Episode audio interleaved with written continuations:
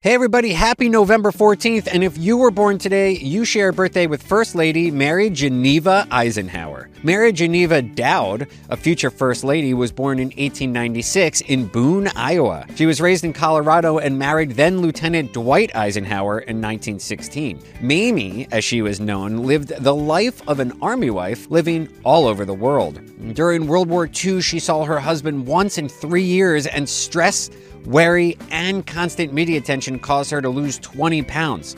A lack of balance brought about by Meniere's disease led to media rumors of alcoholism.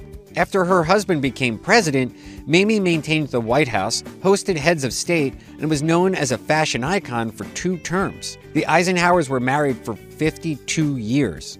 She spent most of her widowhood on their Gettysburg, Pennsylvania farm before passing herself in 1979.